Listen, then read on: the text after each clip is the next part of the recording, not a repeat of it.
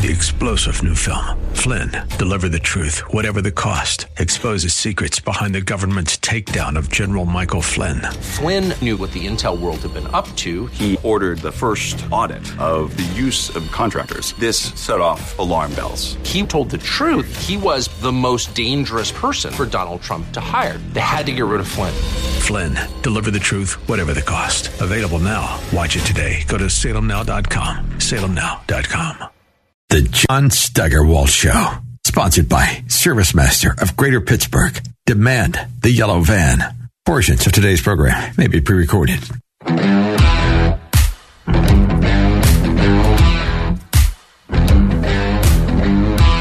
History has been made. It's been going on for almost four years. It almost happened several times, but not until today has somebody managed to distinguish themselves enough to win this in back to back weeks.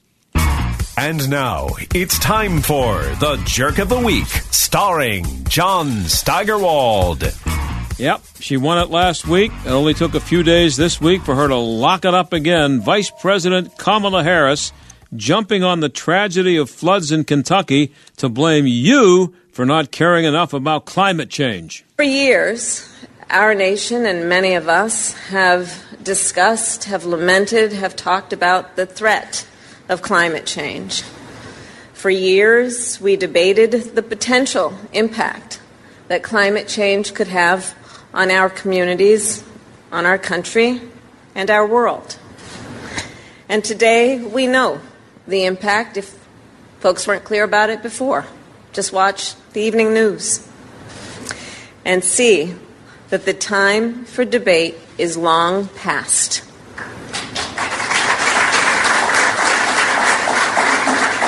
Climate change has become a climate crisis, and a threat has now become a reality. In recent days, Deadly floods have swept through Missouri and Kentucky, washing away entire neighborhoods, leaving at least 35 dead, including babies, children. As has been reported, four children from one family. So the devastation is real. The harm is real. The impact is real. And we are witnessing it in real time. Yep, and uh, the um, the the climate change myth is also real. It's fake, but and it's a tragedy, no doubt. But uh, we've also pointed out during the show, uh, during the uh, on a show this week, that there were worse floods in Kentucky in 1773. That's all you need to know. Anyway, here's where she clinched it by telling the Hicks in flyover country that they should be thrilled about ruining their countryside to make electricity for her liberal friends in the cities. And in that way, we can move clean energy from where it is created to where it is needed. It is literally about the transportation of energy. So think from a wind farm in Iowa to a suburb in Chicago, or from a solar farm in Nevada to a family farm in Missouri. How exciting is that? Yeah, it's real exciting. Boy, is that dumb. Dumb enough to make Kamala Harris a back to back winner of the Windows R Us Jerk of the Week Award. The Jerk of the Week is brought to you by Windows R Us, Pittsburgh's premier exterior replacement company. Expert repair and replacement for windows, roofs, siding, doors, gutters, and downspouts. Why pay double? Visit WindowsRUsPittsburgh.com. A heartbeat away from the presidency. Anyway, when we come back, uh, the rogue prosecutors are dropping like flies, and that's good news. And in our second half hour, we're going to talk about the stinking media and monkeypox. Stick around.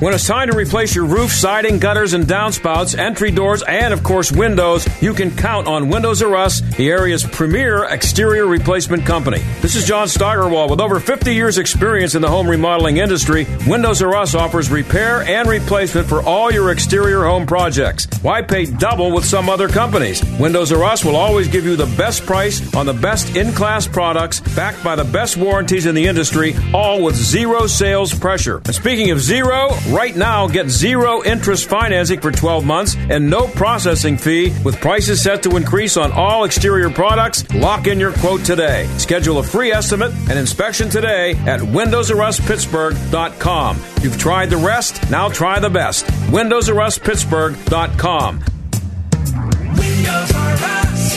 You've tried the rest, now try the best. My dog was scratching and shedding like crazy around the house. When I heard about Dinovite nutritional supplement, I thought, why not? Couldn't hurt. We literally tried everything else. Our dog quickly took to it, and after a couple of weeks of adding Dinovite to his food, we noticed a big difference. Our little Gizmo's coat was shinier, and he almost completely stopped shedding and itching. I'm so glad I tried Dinovite. My dog smelled so bad and scratched herself constantly. We bathed, sprayed, and bathed her again, but no results. And then I heard about Dinovite supplements for gut health, and all of the reviews sounded just like my Bella. After just two weeks, she had major improvements with the smell, and no more scratching or dragging her stomach across the carpet. And her coat is more beautiful than ever.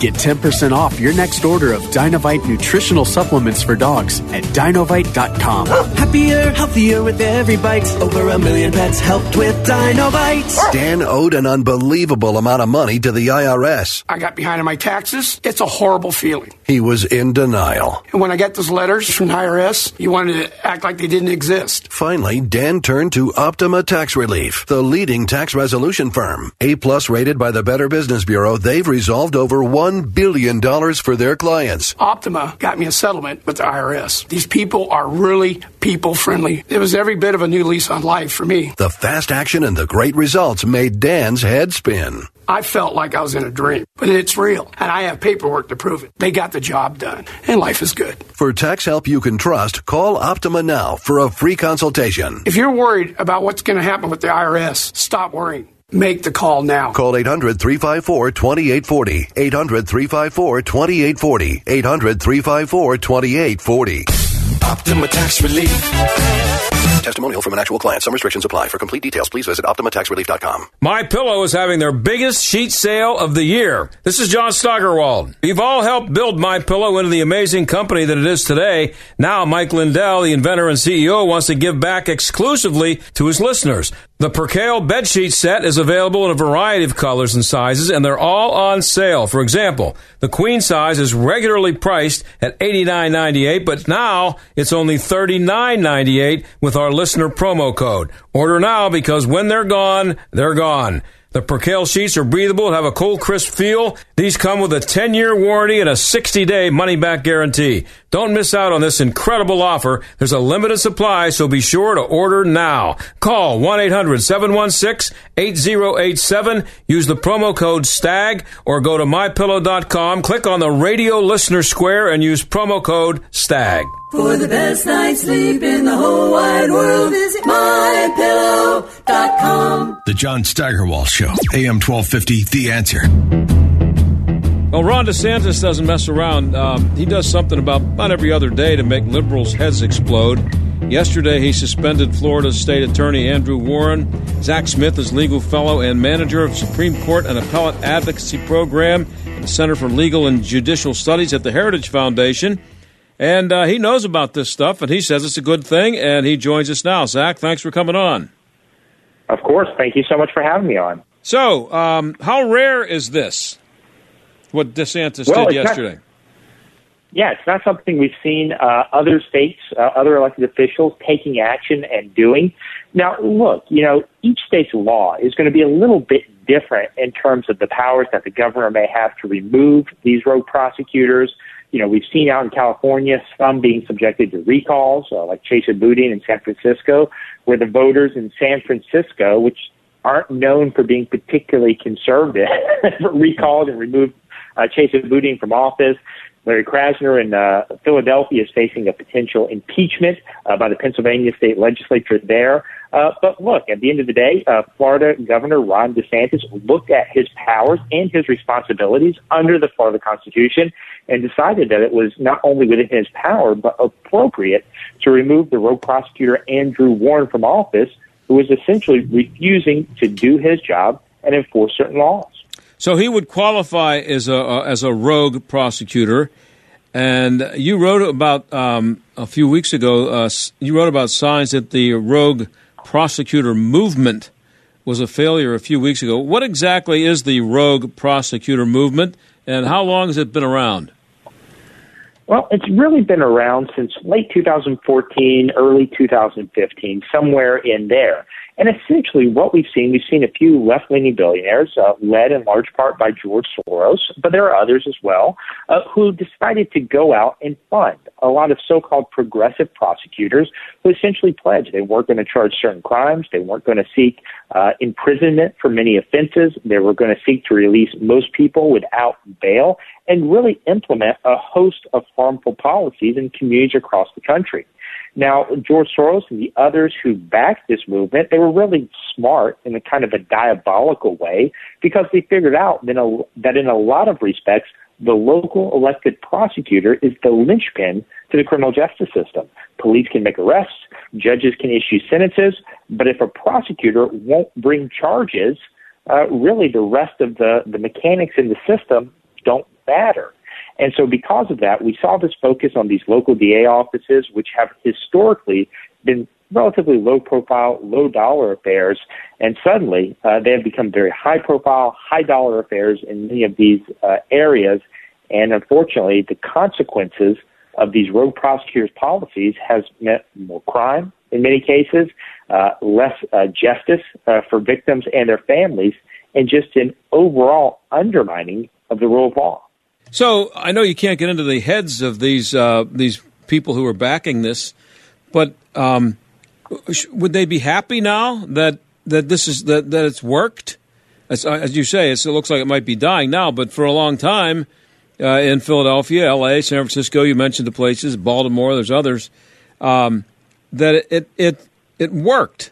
So is that is that what they were after? Should they be happy about this? Well, well, I think we have to understand what their goals are and kind of the, the background of the movement. You know, this rogue prosecutor movement, kind of the ideology behind it, really has its roots in the prison abolition movement, which is a very radical movement, a Marxist eh, inspired ideology that basically says, you know, we, we shouldn't have prisons or we shouldn't have very many prisons.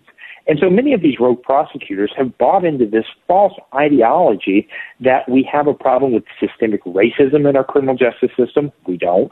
They've bought into this ide- ideology that we have a problem with mass incarceration in our country. We don't. Mass incarceration is a myth. If you look at who is actually in state and federal prisons around the country, uh, it's hardened, violent, repeat offenders. That's who's actually locked up uh, in state and federal prisons. And so, if you look at it from their perspective, uh, that they want to basically uh, incarcerate fewer individuals, prosecute fewer individuals, uh, then from that perspective, you know, their policies have been a success. If you're looking at it in terms of community safety, in terms of seeking justice for victims and their families, then it, from that perspective, uh, their policies have been utter failures and just disasters for the communities where they've been implemented. Well, when you when you hear Marxism, at least when I do, I, I think of res, um, revolution and overthrowing the government, and um, you know, hammer and sickle and the whole thing. Um, what could their motivation be other than chaos? They can't possibly like the idea of more people being murdered. At least publicly, they can't say they like that. Well, they've they've really they've put it in a little bit more uh, user friendly term, term than revolution or overthrow.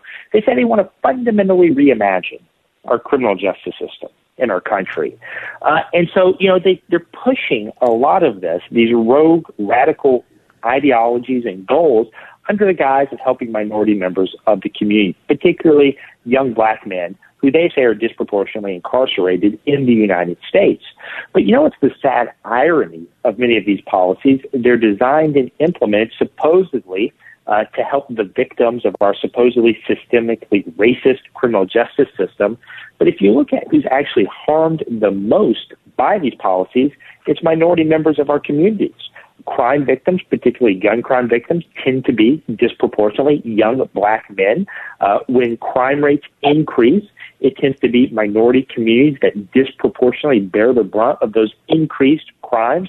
And so, because of that, you know, it really is a sad, sad thing to see that these policies, which are very bad and very harmful for a lot of reasons, uh, but are supposedly designed to help minority members of the community, those are the people that actually end up hurting the most.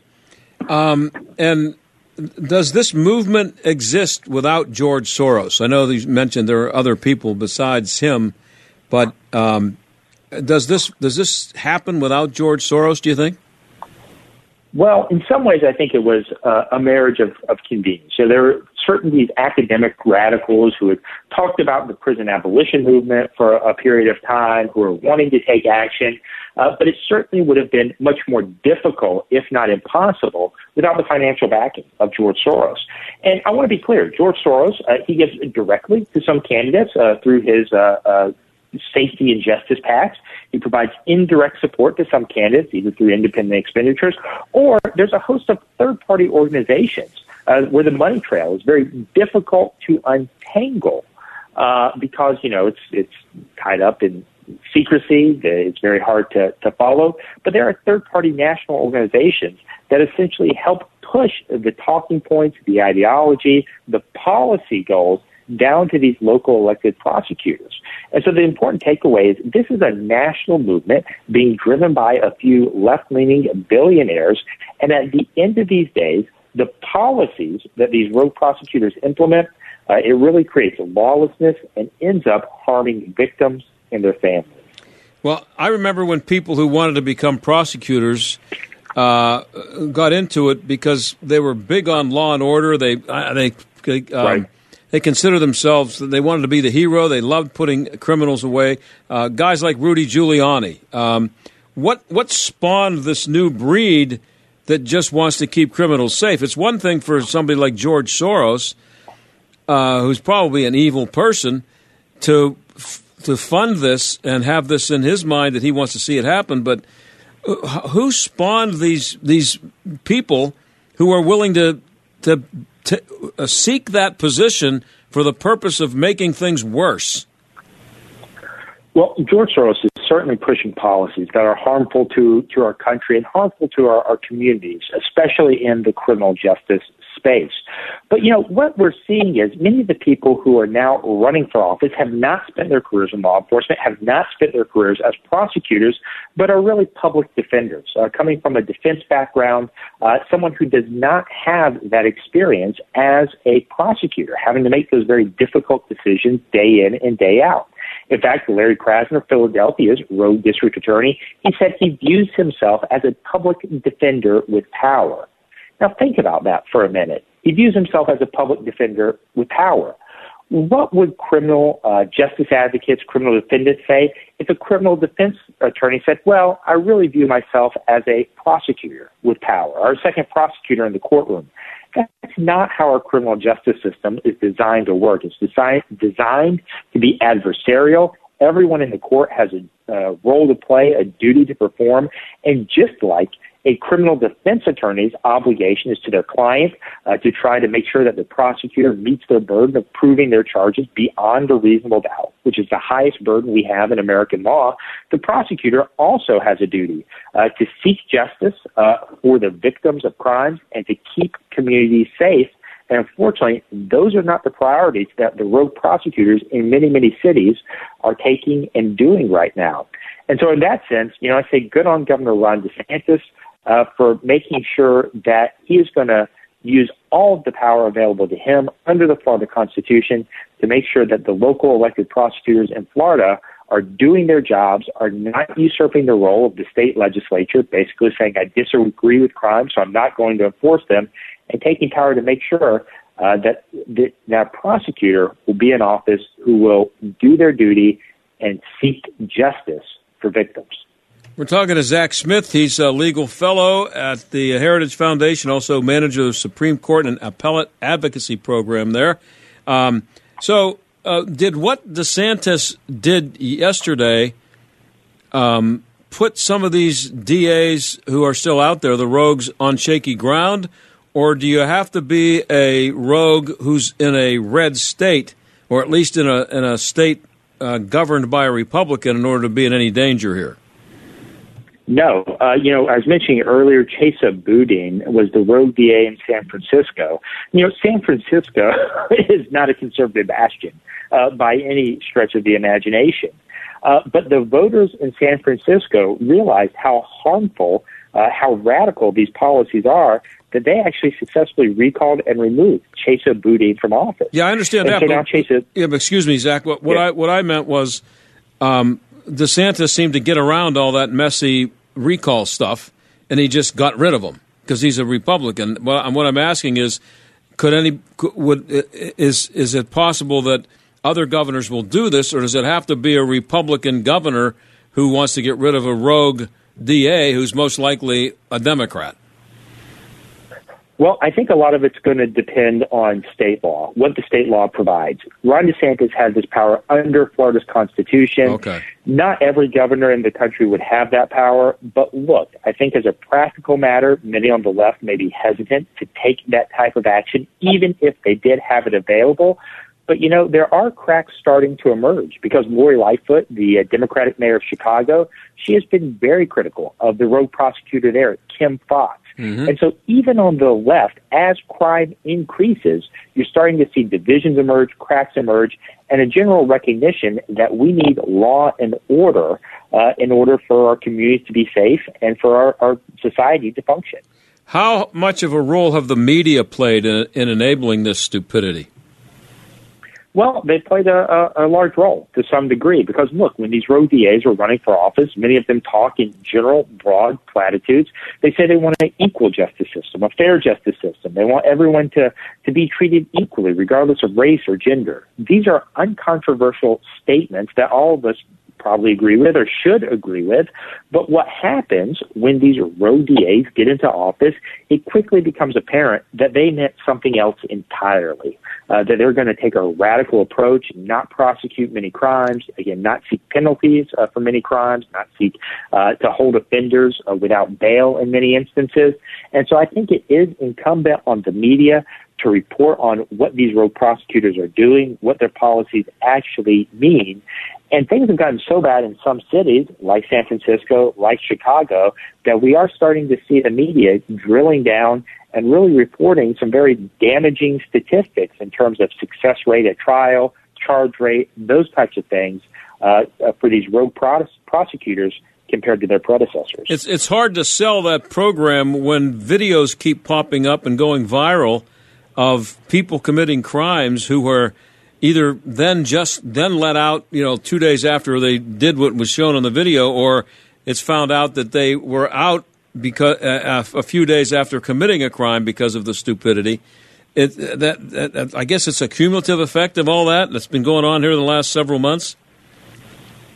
Well, th- that's right. I mean, look, and again, you know, even politicians on the left, Eric Adams in New York City, he's pushing back against Alvin Bragg, uh, who's the Soros DA in Manhattan. Many of his uh, catch and release policies, essentially. And so I do think, you know, you- you raise an important point. As community members begin to be aware of what these policies are, what the consequences are, we are starting to see a bigger backlash against these policies and the DAs who implement them. And so I suspect as this continues to progress, as we continue to see these policies, we're going to see more and more of that backlash taking place. Now, don't don't make a mistake though. Those on the left are going to try to push back again. You know, we saw an op-ed from George Soros in the Wall Street Journal this past week, essentially defending many of these rogue prosecutors and their policies. And so this is going to be a battle that continues to play out. I suspect uh, for the coming months and, and the next several years, frankly, as uh, you know, citizens really try to reclaim control of their own communities. Well, let's hope some sanity returns. Uh, Zack, I appreciate you coming on and clearing this up. Uh, great explanation of where this came from and where it might be going. I appreciate it. Absolutely. Thank you so much for having me on. Take okay. care. Okay, that's Zack Smith of the Heritage Foundation. We'll be right back.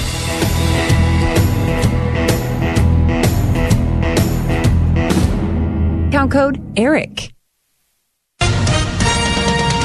With SRN News, I'm John Scott. Thunderstorms have returned to parts of Kentucky. The National Weather Service has issued a flood watch through Sunday evening for areas that were hit hard a week ago. Some areas could receive up to three inches by tonight.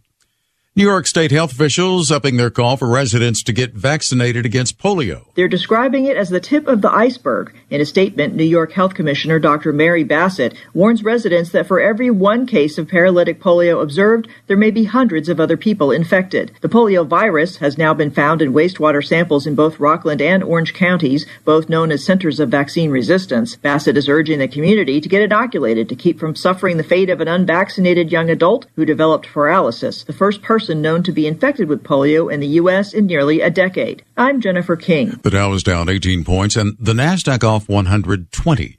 This is SRN News.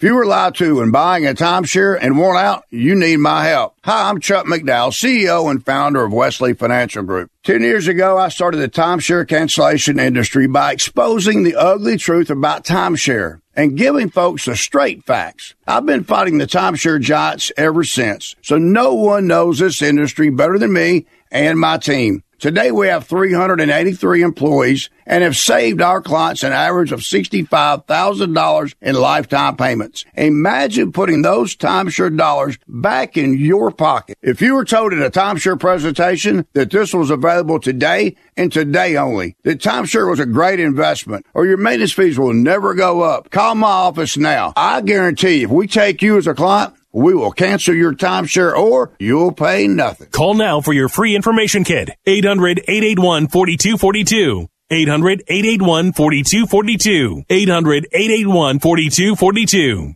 Charlie Kirk says it's not time to rest. There is work to be done, everybody, and the numbers are not good.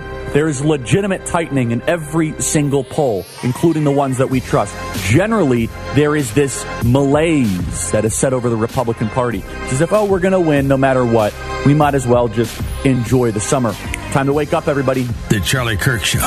Weeknights at 9 on AM 1250. The answer. Whose rulebook do you want to play by? The government's or your own? This is Jay Hagerman of Abernathy and Hagerman.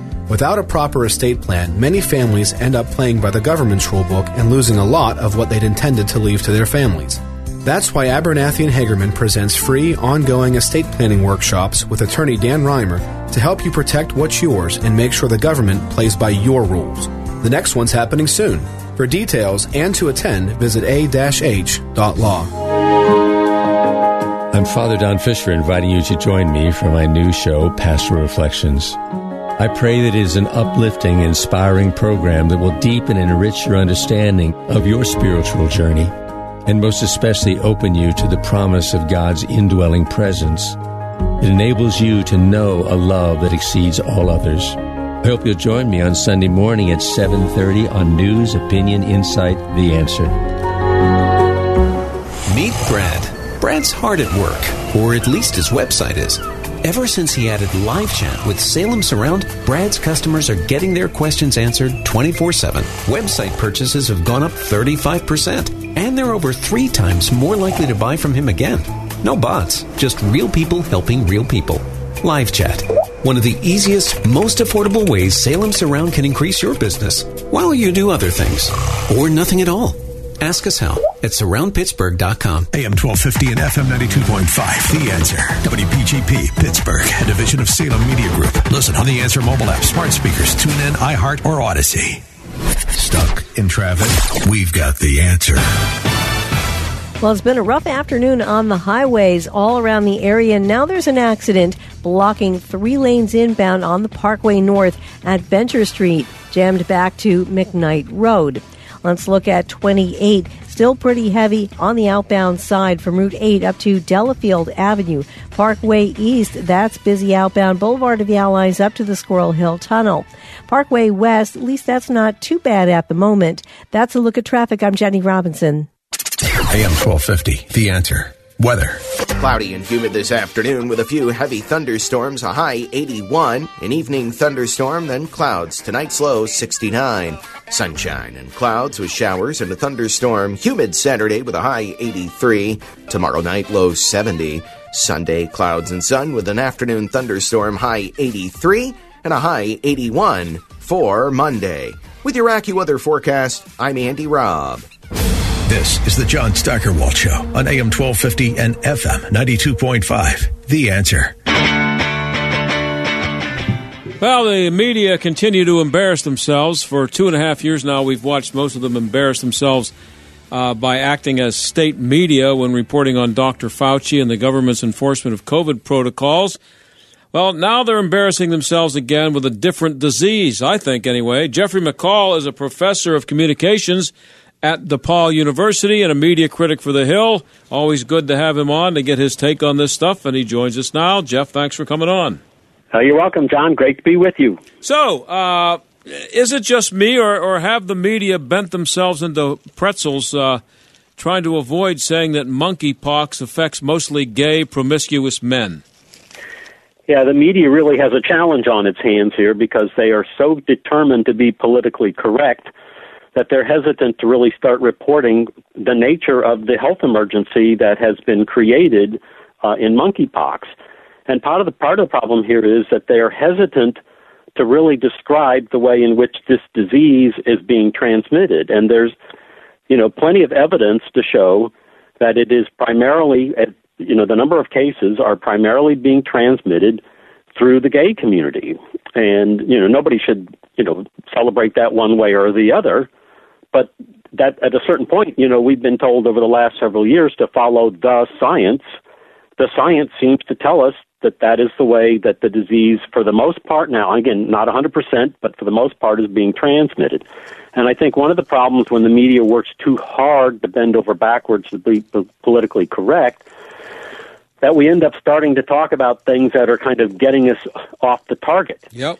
For, for example, uh, this afternoon, earlier at noontime, I was watching a local Indianapolis TV station, and they were doing a report on monkeypox, and it was uh, fed from one of the networks. I think it was ABC actually, but uh, I could be wrong on that. But nonetheless, it was a network-fed report about monkeypox, and one of the things they talked about in there is like, oh, you know, this disease is transmitted through close physical contact. Mm-hmm. I'm thinking, okay, yeah, but it's a particular kind of close physical contact that has created most of the transmission. But they went on and they also said, oh, this disease can be transmitted through particles in the air. And this disease can be transmitted through contact with, with infected surfaces. And I'm thinking, well, wait a second here. We're now starting to be, because we're concerned with political correctness and not identifying the behavior that is spreading this disease primarily, we're getting people to be worried that they're going to touch a surface in Walmart and come home and have monkeypox.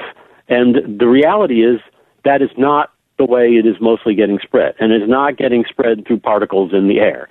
And I'm thinking we got to focus on what what the facts are, uh, and there there's sufficient evidence now about the transmission, and none of this is designed to stigmatize a community, which I know that many of the the media people are concerned about. We don't want to stigmatize a community. And I'm saying, sure, I, I don't think we should stigmatize a community, but I think we should also explain to people more precisely how this disease is transmitted and to, to maybe suggest that this is maybe not a national health emergency, but a matter of people being paying attention to their behavior to make sure that they don't put themselves at risk. Yeah. Now, um, it's now when they when they said that about surfaces, uh, I, it is it is possible to be transferred from surfaces, but that what they're talking about is uh, blankets or clothing or something that came in contact with the person who already has it, and not not by touching it at Walmart, but by the the the uh, how do I put this? The bed clothing, the uh, clothes that you were wearing while you were uh, participating in gay uh, and homosexual sex. That's the that's the surfaces they're talking about, and they're saying You have to make sure that if you do have sex, that everything is cleaned properly and blah blah blah, so that it isn't trans, uh, transmitted. But it's it's it still comes down to the same thing that causes it. It's not someone who has monkeypox picking up a can of Campbell's soup at the Walmart and then you picking it up later. You ain't getting Right. it that way. And and they That's don't right. they don't let you, they they don't they should make that clear. And I think that the, media reporting, and again, I don't want to like go overboard here, Right. but generally speaking, most of the media reporting I have seen has not put things in proper context because they have been trying to make it. They- They've tried. They've tried to not focus on the particular behaviors out of fear that they are going to be, you know, you know, insulted or you know berated for labeling or stereotyping a community. And I'm just thinking we need to get beyond that, okay? Because this is not about trying to be politically correct. This is about trying to get out particular information to let people know how this disease is transmitted and also how it's not. Uh, and I don't think it, it does us any good as a nation for even the president to be going out and talking about this as a national emergency when it's really not. I It's mean, not, your no. your average person walking down the street does not have to worry about this disease. Now, if you engage in certain kinds of behaviors, you need to know that you might be at more risk than other people, but th- that's a separate thing. And this is not a national emergency in the same sense of, you know, COVID certainly, uh, and that many people got it who had who could not have seen it coming, and they had no way to avoid getting it. Okay, but in terms of a national emergency, the, the average person is at much more risk, you know, walking down the street in a big city at night. Uh, than they are of like just having monkeypox just descend upon them sitting in their apartment. It's 99% gay, promiscuous sex, uh, multiple partners in the last 14 days. That's that's what they're telling people. But um, now here's an example. Go ahead. And a, and a sensible community would, would be able to say that without fear of backlash. Well, Jeff, the, the the whole point of the media reporting on it, the number one point, and the number one point, I guess, for the governor, the government to be interested in getting the word out, is to protect the very people that the media are so afraid of mentioning because they might think it's directed at them. It is directed at them for their own good, and you're not allowed to say that, right? Yeah, exactly right. Well, uh, Cecilia, Cecilia Vega on Good Morning America said, and this is from Newsbusters. I should give them credit because I get a lot of stuff from them, but uh, they they take the time to watch all these people that I don't want to watch. But anyway, uh, Cecilia Vega on Good Morning America said, "quote I have heard this in my own life from friends and family members that this is predominantly right now anyway spreading between men who have sex with men. That's another thing, by the way. You, you can't say gay men. You have to say men who have sex with men." and people feel like a community is being stigmatized because of this. Well, eh, that that's on national TV this morning. Now, is that a reporter lamenting the fact that people are offended by the reporting of you know facts? Yeah, I, this is interesting because this this is a reporter, Cecilia Vega, who I think is like bending over backwards or turning herself into a pretzel to try to make it look like she's politically correct. And I'm just thinking, you know, we, we don't need her to posture. We don't need her to try to explain. We need her to report about a disease and what the prospects are of any particular person getting it, and also to let us know how serious it is. And you know, and that that's why they presumably bring in medical experts. I'm not sure we need Cecilia Vega, you know, the, trying to interpret the medical information for us necessarily, but also this goes beyond just whether or not a community is being stigmatized. You know, this this goes to whether or not you know we are reporting about a medical matter accurately. And heaven sakes, we've got plenty of information now that we know about how COVID turned into a political football very early on, and that distracted people from looking at it particularly as a medical scientific thing. And one of the things that I look back on now, and I think, you know, I remember when we had not only the medical people like Fauci and Dr. Birx, but also the political people like Nancy Pelosi saying, the science, we follow the science. And we now know that they weren't necessarily following the science, and also that of the science they did know, or, or they thought they knew that some of it was not correct at the time. A lot of it. And so yeah. I think that that's a danger in the medical in the reporting of medical issues is that people draw conclusions and they're worried about implications that have nothing to do with facts or informing the public that we're posturing and worrying about who's going to be upset or where the online mob is going to go or protecting people from being stigmatized as opposed to protecting them for their health. Well, you mentioned that they they lean on uh, doctors, medical people. This is and again, this is from Newsbuster's story on this. They they checked out all the networks and how they were talking about this. Um, Jennifer Ashton, Dr. Jennifer Ashton, she's been everywhere on ABC since COVID arrived. Uh, and she's very good on television. She looks like she should have been in TV all her life, but she's a doctor. And this is her response to what I just told you Cecilia Vega said. She said, This is a doctor now. Right. And I think the language needs to be better. We should be focusing more on behavior, not a community. Terminology matters. What does that mean? well, again, I think she's trying to uh, posture and turn herself into a pretzel to make sure that she's not stereotyping or labeling. And I, I must say, part of that statement I agree with when she says we should be focusing more on behavior, not a community. But, but where she's missing the boat here and where there's an inconsistency is it is behavior that is exhibited in particular communities. And it's not exclusively where people are going to get monkeypox, but we know that in the gay community, they have more of a concern for the spread now than in other corners of our society.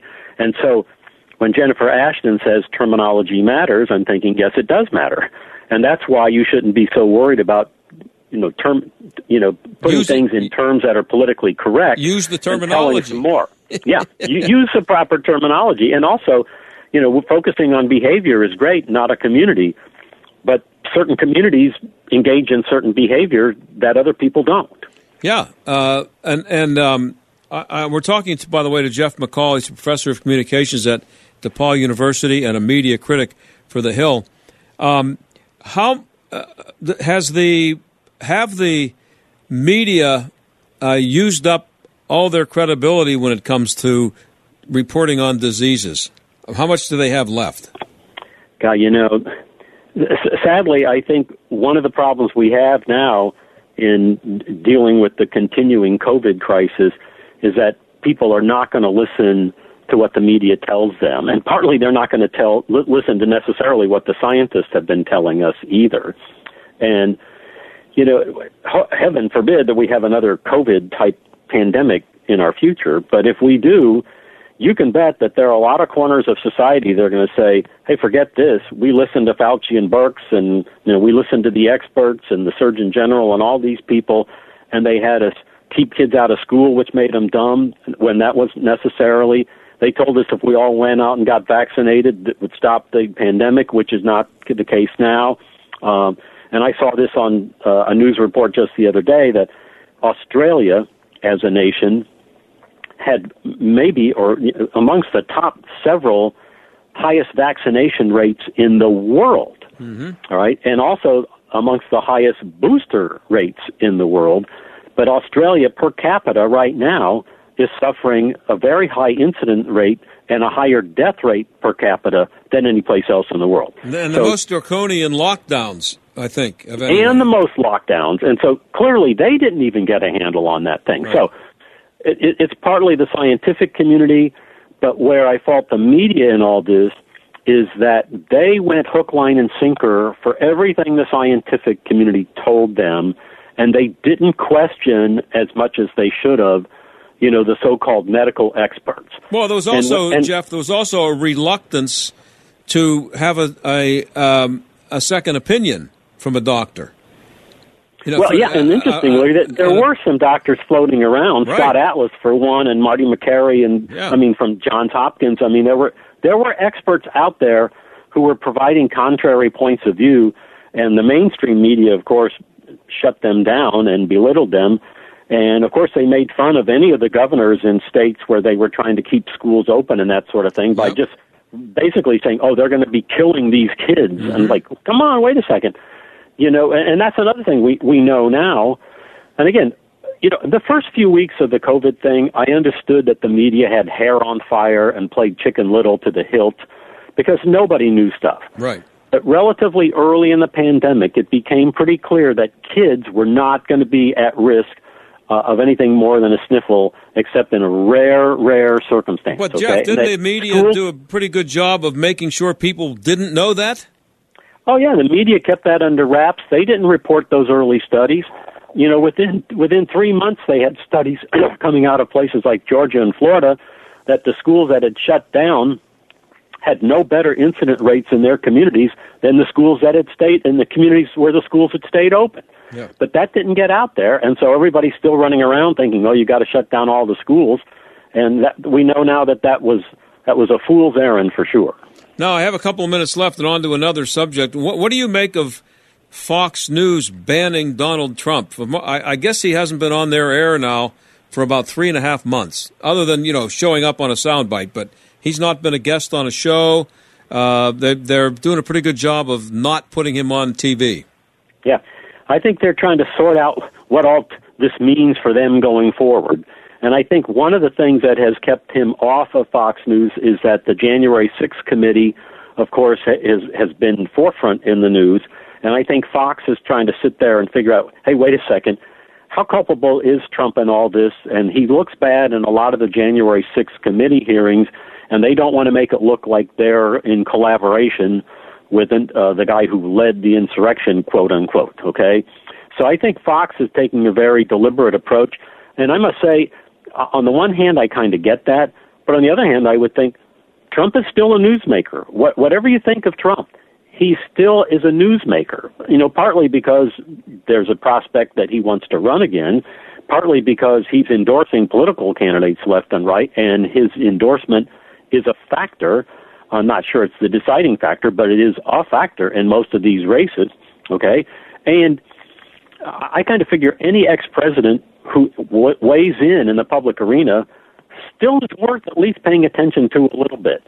And that's certainly the case on the rare occasions when Bill Clinton speaks or Barack Obama speaks or even Jimmy Carter if he steps forward Yeah. and says, I've got an opinion on something. The news media want to put him out there. And so my feeling is for Fox or all the other networks, they should not blackball Trump. Now, they you should they should use editorial discretion. Does is what he's saying important in the news Well, agenda you or are not? allowed to challenge him. Well, sure, and, and everybody's challenging him, uh, particularly with regard to you know his endorsements for particular candidates, or if he says something about immigration or whatever. So, I guess my feeling is I don't think Fox should be bending over backwards to put him, you know, front and center. Uh, and I, but I also don't think they should like blackball him either uh, and negate him from being a newsmaker, which he clearly is. I just got a little bit of time left, uh, Jeff. Two local TV news anchors and a local TV weatherman have won primaries uh, in the last few weeks. The biggie was Kari Lake in Arizona this week. Do you do you detect a trend there? well, the one thing we know about people who work in television news is they have plenty of self confidence, Mm-hmm. uh, but they also have visibility, which is a real leg up for somebody who wants to become a public official. Uh, people know who they are, and people have made judgments about them. Um, it, it'll be interesting to see if this kind of continues. Uh, I would say, you know, somebody like Terry Lake in Arizona, that she's she's a well-known quantity. People know who she is. Uh, she's photogenic in that she was a television news anchor. So, in some regards, that gives her some built-in advantages in the political world. And honestly, I wouldn't be surprised to see some other high-profile people end up trying to run for office. And you know, you didn't mention uh, Dr. Oz, and he was never Right. an anchor, but he was certainly a television personality. Yep. And those people have a leg up against an average Joe just walking out of the bar and saying, "I want to run for Congress." I only have about 30 seconds for this, probably not enough time. What's your uh, take on Karine Jean Pierre as a uh, press secretary? Well, interestingly, I was quoted on FoxNews.com about her just the other day, so people can look that Oh, up. okay. But bottom line is, I, I, I don't think she's up to the task. No. Uh, I think you know when you have to rely on binders so much, you just don't come off as spontaneous, and it looks like you don't know or have confidence in what you're saying. And I also think it's worth noting that the White House is sending uh, other people up to that podium to stand next to her a lot of the time now. They're putting other people up there to answer questions, and that rhetorically signals that they're not confident she can handle this arena by herself. And she's uh, in way over her head, and it's obvious. Hey, uh, Jeff, always good to have you on. Great to have you. Thanks.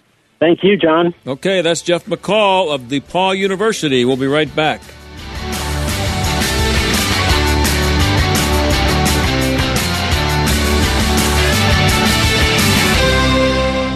You were lied to when buying a timeshare and worn out, you need my help. Hi, I'm Chuck McDowell, CEO and founder of Wesley Financial Group. Ten years ago, I started the timeshare cancellation industry by exposing the ugly truth about timeshare and giving folks the straight facts. I've been fighting the timeshare giants ever since, so no one knows this industry better than me and my team. Today we have 383 employees and have saved our clients an average of $65,000 in lifetime payments. Imagine putting those timeshare dollars back in your pocket. If you were told at a timeshare presentation that this was available today and today only, that timeshare was a great investment or your maintenance fees will never go up, call my office now. I guarantee if we take you as a client, we will cancel your timeshare or you'll pay nothing. Call now for your free information kit. 800 881 4242. 800 881 4242. 800 881 4242. The John Steigerwald Show, AM 1250, The Answer.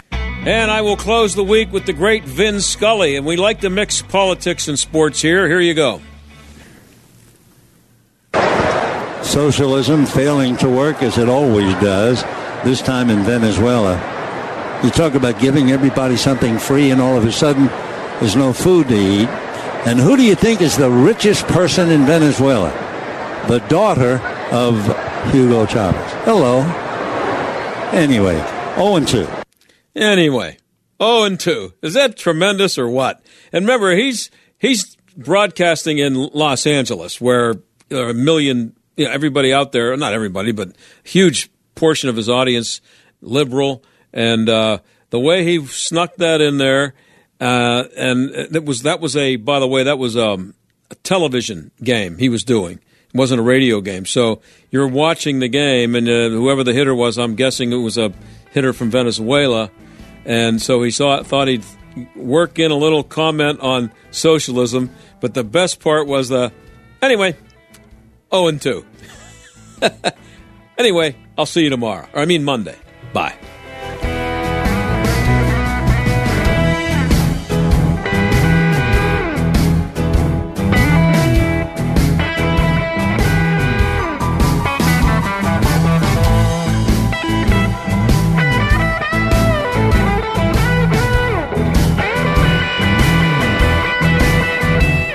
John Steigerwald Show is a production of Salem Media Group and sponsored by ServiceMaster of Greater Pittsburgh. Demand the yellow fan.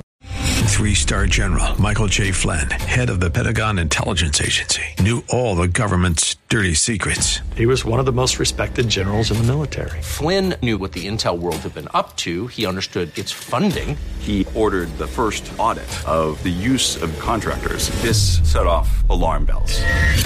The explosive new documentary, Flynn, Deliver the Truth, Whatever the Cost, and covers the facts behind this scandal. Flynn told the truth. He was the most dangerous person for Donald Trump to hire. I find out the worst enemy that I'm going to face in my life is right here in America. They took my assessment and they wanted me to change it. And I was like, I'm not changing it. They had to get rid of Flynn. With in depth interviews, archival footage, and never before seen personal records of the man behind the headlines. I just felt like I was drowning. Flynn, Deliver the Truth, Whatever the Cost. Available now. Watch it today. Go to salemnow.com. Salemnow.com.